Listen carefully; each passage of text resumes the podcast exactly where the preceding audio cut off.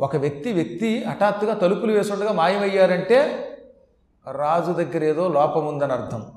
నీవు మా ధర్మములను స్వీకరిస్తున్నావు మా యజ్ఞాల్లో భాగం పొందుతున్నావు మా కప్పాలు స్వీకరిస్తున్నావు అందువల్లే మేము సుఖంగా నిద్రిస్తున్నాం అనగానే సరే ఆవిడ ఎక్కడికి వెళ్ళిందో ఏమిటో నేను తంటాలు పడి వెతికి తీసుకొస్తాను. తీసుకురావాలంటే అసలు మీ ఆవిడ ఎలా ఉందో తెలియాలిగా? కాబట్టి నీ భార్య యొక్క పటం ఏదైనా ఉందంటే మేము బొమ్మలు గీయించుకోమండి. మాకు ఫోటోల మీద ఆసక్తి లేదు. ఏదో ఇంట్లో పడి బతుకుతూ ఉంటాం యజ్ఞాలు చేసుకుంటూ సుఖంగా ఉండే మాకు ఈ ఫోటోల మీద ఫేస్బుక్ల మీద వాట్సాప్ల మీద ఏముంటుందిరే కోరిక అన్నట్టే. ఓ పటం కూడా లేకపోతే మరి మీ ఆవిడ ఎక్కడ గుర్తుపట్టినయ్యా ఈ ప్రపంచంలో? నువ్వు ఏదో విచిత్రంగా ఉన్నావు నాకు అన్నాడు ఈయన. పటం లేకపోతేనే మా ఆవిడ ఎలా ఉందో వర్ణిస్తాను. ఆ వర్ణనని బట్టి నా భార్య ఎలా ఉందో నువ్వు వెతికి పట్టుకోవచ్చు అన్నట్టే. మా ఆవిడలంటే ఆవిడ ఈ ప్రపంచంలో ఇంకెక్కడ దొరకదు. మా ఆవిడకి సాటి మా ఆవిడే ఆవిడ ఎలా ఉందో వర్ణిస్తా విను. ఇప్పుడు చెబుతున్నా విను. నిడుద పొడవును తాడి చెట్లో బాగా పొడుగ్గా ఉంటుంది.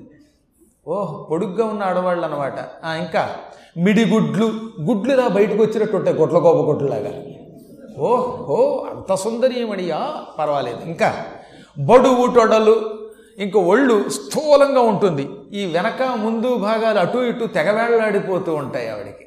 ఏమాత్రం వయసు ఉంటుంది ఆయన అన్నాడు ఈయన. అబ్బాయి ఎంతేంటండి? మొన్నే కదండి పదహారు నుండి పద్దెనిమిది వచ్చాయి అంటున్నాడు ఈయన. ఏంటి? ఆ వయస్సుకే ఇలా పొట్ట వెళ్ళాడిపోయి చేతులు వెళ్ళాడిపోయి పిరుదులు వెళ్ళాడిపోయి చేతులు కళ్ళు అంతలావుగా ఉన్నాయంటే ఏం చెబుతామండి? భగవంతుడిచ్చిన రూపం ఏం చేస్తామండి? ఆవిడ ఇంచుమించుగా ఓ కుంభకర్ణుడో లంబకర్ణుడో అలా ఉంటుంది. శరీరం స్థూలంగా ఉంటుంది. బాగా పొడుగ్గా ఉంటుంది. గుడ్లు ఇలా బయటకు వచ్చి ఉంటాయి. గుంత మోమును ముఖం నిండా గుంటలు గుంటలు గుంటలు పడి ఉంటాయి. ఇవన్నీ లోపలికి గుంటలేట. కొంతమంది పొక్కులు వచ్చి ఆ పొక్కులు చదువుకోవడం వల్ల ఏమవుతాయి అనమాట ముఖం అంతా గుంటలు ఏర్పడతాయి. అలా గుంటలు ఉన్నాయి ఇంకేమిటినైనా గుర్రుకేలు చేతులు రెండు ఇలా వంగి ఉంటాయి. లావుగా పొట్టిగా వంగి ఉంటాయట. కిందకి వేళ్ళాడలేవు చేతులు. చేతులు కొంచెం వంగి ఉంటాయి. ఇంకా నాయన చెప్పు నాయన ఈ సౌందర్యం గురించి వినాలనుకుంటున్నాను అన్నాడు ఆయన. కొండ కడుపు పెద్ద కొండోటి పట్టుకొచ్చి బోర్లించినట్టుగా ఉంటుంది మావిడది బ్రహ్మాండం బాణ బాణ కడుపుతో ఉంటుంది. ఇంకా మిట్ట పండ్లును పద్యంలో తెగ వర్ణించారులేండి. నేను ఇంకా తగ్గిస్తున్నాను వివాదం. ఎంతంత పళ్ళు బయటకు వచ్చి ఉంటాయి పారపళ్ళు. పళ్ళు బయటకు పెట్టిందంటే ఓ నలుగురు వచ్చి చక్కగా తోవేసి వెళ్ళిపోవచ్చు బ్రష్ చేసి. ఎంతయు బెట్టిదంపు పలుకులను ఇవన్నీ పక్కన పెట్టు. మావిడ ఇక్కడ మాట్లాడితే ఐదు కిలోమీటర్లు పడుతుంది. ఎంత మధురమో. ఎవరెక్కడా? అంటుంది ఆవిడ. అంతేగా అవతలోడు చచ్చిపోయినట్టు. అంత బెట్టిదప్పు పలుకులు కఠినంగా కఠోరంగా క్రూరంగా పలుకుతుంది. ఆవిడ గొంతుకులో ఒక గొంతుకు కాదు ఒకేసారి ఆవిడ మాట్లాడుతూ ఉంటే కుక్క నక్క సింహం తోడేలు పులి వంటి జంతువులన్నీ కలగా పులగమై అరిచినట్టు ఉంటుంది. ఇంకా నాయన దురాచారంబు. ఎప్పుడు దురాచారాలే. అంటే పొద్దున లేవదు కంపు నోటితో ఉంటుంది జుట్టెంత చింతబరికల్లో ఉంటాయి ఏతాకుల్లో ఉంటుంది జుట్టు జుట్టు విరబోసుకుని ఉంటుంది ఇలా బరుక్కుంటూ ఉంటుంది బరికే తలయు. ఆపై ఆవిడ స్నానం అప్పుడప్పుడు ఆవిడకు తోచినప్పుడు చేస్తూ ఉంటుంది. ఎప్పుడో ఏ అర్ధరాత్రి కుళాయిలు ఎప్పుడు వస్తాయో తెలియదు కదా. కుళాయి వచ్చినప్పుడు నేను కళాయితో నీళ్ళు అక్కడ పెడితే ఆవిడ కాస్త ఎత్తు మీద పోసుకుని స్నానం చేస్తుంది. లేదంటే లేదు. ఆవిడకి ఇష్టం వచ్చినప్పుడు స్నానం చేస్తుంది. ఒక్కొక్కళ్ళు అంతేనండి. ఇలాంటి వాళ్ళు ఉంటారా అనుకున్నాను కానీ నా అదృష్టవశాత్తు ఆ మధ్యన ఒక ఆవిడ తగిలింది. పొద్దున్నే లేచి వంట అయిపోయాక మధ్యాహ్నం కూడా స్నానం చేస్తుంది ఆవిడ. ఇదేమిటమ్మా? మధ్యాహ్నం దాకా స్నానం చేయకపోవడం అంటే పొద్దున్నే వంట చేస్తున్నప్పుడు చెమటలు పడతాయి కదండి. అందుకని మధ్యాహ్నం దాకా చెమటలు బాగా పట్టేదాకా చెమట కారేదాకాకి ఒకేసారి వంటంతా అయిపోయాక ఒంటి గంటకి స్నానం చేసి అప్పుడు నేను మా ఆయన కలిసి భోంచేస్తామంది ఈ ఈలోపు ఈవిడ ఒళ్ళంతా ఈ చెమటలు కారుతూ ఉంటే పులుసులో కాస్త చెమట పప్పులో కాస్త పడికి వేరే ఉప్పు ఎక్కర్లా. ఏ ఎంత అనాచారం అది? ఇక్కడ చెప్పాడు ఆయన అది దురాచారం అంటే అలాంటి దురాచారంతో ఉంటుంది ఆవిడ.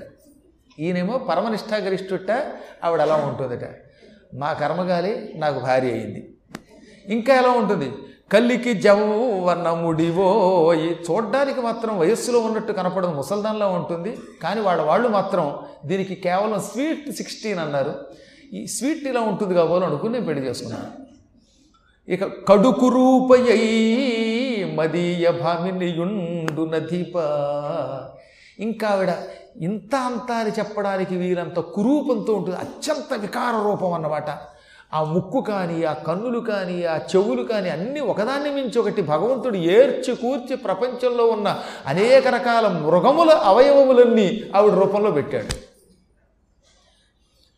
అయినా ఇప్పుడు ఏమంటున్నాడు తెలుసా? ఇవన్నీ చెప్పి కడు కురూపయ్యుండు భామిని అట్టిదైనా అటువంటిదైనా ఆ ఇంతి ఒక్క ఎగ్గాడ. ఆమెను మాత్రం నేను ఒక్కనాడు కూడా పరుషంగా పలకను తిట్టను తప్పులు పట్టుకోను. దానికి ఇంపు మిగులంగా వర్తింతునిది నిజంబు. దానికి ఎప్పటికప్పుడు మనస్సుకు ఆనందం కలిగేలా ప్రవర్తిస్తాను. మంచి మాటలు మాట్లాడతాను. కాఫీ తాగుతావా? పాలు తాగుతావా? అని ప్రేమగా పలకరించి నేనే చాకరీ చేస్తాను. అలా ఉన్నప్పటికీ భార్యని ప్రేమించటమే భర్త కర్తవ్యం కదా మహారాజా. కాబట్టి నా భార్యని నేను ఎంత ప్రేమిస్తూ ఉంటాను. అనగానే మహారాజు గారు నెత్తినోరు బాదుకుని ఇక్కడ ఒక మాట చెప్పాడండి. ఆ మహీపతి గర్హించుతూ అన్నాడు ఆయన. అంటే ఎంత మండిపోయిందో ఆయనకి. నెత్తినోరు పట్టుకుని అసహ్యించుకుని ఏమయ్యా నీకు ఏమైనా పెచ్చ? లేక వెర్రే? అసలు నువ్వు మనిషివేనా? నీవు నీ భార్య గురించి చెబుతున్న విషయాలు వింటూ ఉంటే నా శరీరం అంతా వణికిపోతోంది. విషం తాగినట్టుంది ఆ విషయాలు వింటే. చాలు చాలు చెప్పకు చాలును చెప్పకు నీగా ఆలేటికి మేది నీ సురాధిప. ఏ నొండాలి చేసేద చేకొనుము? ఆలు సుఖార్థంబో వేదనార్థమో చెప్పుమా. చాలు చాలు. ఛీ ఇటువంటి దౌర్భాగ్యురాలి భార్య గురించి ఏడుస్తావా? నీకేమైనా బుర్రున్నదా లేదా? ఎందుకయ్యా ఈ పెళ్ళాం? పెళ్ళాం అంటే భర్తకు ఆనందం కలిగించాలి సుఖం ఇవ్వాలి. శరీరం బాగా లేకపోయినా పర్వాలేదు మనస్సు బాగుండాలి. మనస్సులో మంచితనం లేక శరీరంలో సౌందర్యం లేక ఇటు మానసిక వికారం శారీరక వికారంతో నిరంతరం భర్తకి నానా బాధన కలిగించే నానా యాతన కలిగించే నానా రకాలుగా ఇబ్బందులు కలిగించే ఇలాంటి పెళ్ళాన్ని తక్షణం అడవిలో విడిచిపెట్టాలి. ఇంకో అందమైన దాన్ని చేసుకోవాలి. కాబట్టి నువ్వు ఆ పెళ్ళాన్ని వదిలేయి. నువ్వు ఊ అను. మా దగ్గర చాలామంది ఉన్నారు మహానుభావులు. అలాంటి వాళ్ళల్లో ఒక మంచి పండితుడిని అడిగి అతని కుమార్తెని నీకు ఇచ్చి పెళ్ళి చేస్తాను. నువ్వు కుర్రాడివి ఇంత చేసి పాతిక ముప్పై ఏళ్ళు లోపు ఉన్నటువంటి వాడివి. నువ్వు ఊ అను. బంగారం లాంటి భార్యలు దొరుకుతారు. నీ అందం ఎక్కడ? ఆవిడ చందం ఎక్కడ? కోరుకో. ఎటువంటిది కావాలో? భార్య అంటే సుఖం కోసమా? వేదన అర్థమో చెప్పుమా? అన్నాడు. బాధ కోసమా? చిచ్చి ఇలా బాధ పెట్టే ఆవిడ్ని విడిచిపెట్టేయాలి. అనగానే ఆయన నవ్వెట్ట నవ్వుతావేటయ్యా ఇంకాను సతికి రూపెంత కలిగిన చాలు విప్రవర్య శీలంబయక్కుడు వలయు కలుగా. భార్యకి రూపం గురించి ఎప్పుడు పట్టించుకోకూడదు. భార్య అలా అయినా ఉండొచ్చు కాక ఎందుకంటే భగవంతుడు ఒక్కొక్కడికి ఒక్కో రకమైన ఆకారం ఇస్తాడు. ఆకారం వికారంగా ఉండవచ్చు కాక కానీ ప్రవర్తన ముఖ్యం. భార్య ఆకారంలోనూ బాగా లేక గయ్యాళి అయి నిత్యం భర్తని వేధించుకు తింటూ ఉంటే కొడుతూ ఉంటే తిడుతూ ఉంటే వంట చేయపెట్టకపోతే వంట చేసి పెట్టక ఇల్లంతా పెంట చేసి తంటా తెచ్చి పెడుతూ ఉంటే అటువంటి దాన్ని వెంటనే గెంటెయ్యాలి అటువంటి దాంతో యావజ్జీవితం కాపరం చేయడం ఉందే మంట పక్కన కూర్చుని పడుకోవడం వంటిది. చిచ్చి చిచ్చి వద్దు. గయ్యాళి అయిన భార్యని విడిచిపెట్టి కాస్త మంచి ఆవిడ చేసుకో. అందం పక్కన పెట్టు. మనస్సు మాత్రం బాగుండాలి. ఏమంటావు? ఇంకా ఏమన్నాడు పైగా? అటువంటి వెలదిని వేయు విధంబుల విడువలయు ఎన్ని రకాలుగా చూసినా దాన్ని విడిచిపెట్టాలి. ఏ కోణంలోనూ నువ్వు చెప్పిన ఆవిడ దగ్గర? నీకు భారీగా ఉండే అర్హత కనపడటం లేదు. అందుకనే ఆయన చిరునవ్వు నవ్వి మా ఆవిడికి నాకు పెళ్ళి బోల్డేళ్ళు అయ్యింది ఇన్నేళ్ళలో మా ఆవిడ గురించి నేను ఒక్క ముక్కన్లా నేనే మా ఆవిడని ఏమనకపోతే నువ్వెందుకే అండం?